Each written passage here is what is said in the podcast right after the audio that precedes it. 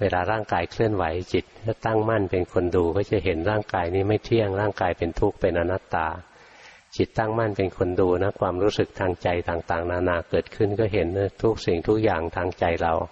ทั้งความรู้สึกทั้งหลายกระทั่งตัวจิตเองก็ไม่เที่ยงเป็นทุกข์เป็นอนัตตา ถ้าไม่ได้เห็นความเป็นไตรลักษณ์คืออนิจจังทุกขังอนัตตาของรูปนามกายใจ ไม่ใช่วิปัสสนากรรมฐานนะ เห็นกายเห็นใจแล้วก็นิ่งนิ่งอยู่กับกายอยู่กับใจ ไม่ใช่วิปัสสนาเป็นสมถกรรมฐานเป็นนิ่งอยู่ในอารมณ์เดียวนะงั้นจับหลักให้แม่นนะ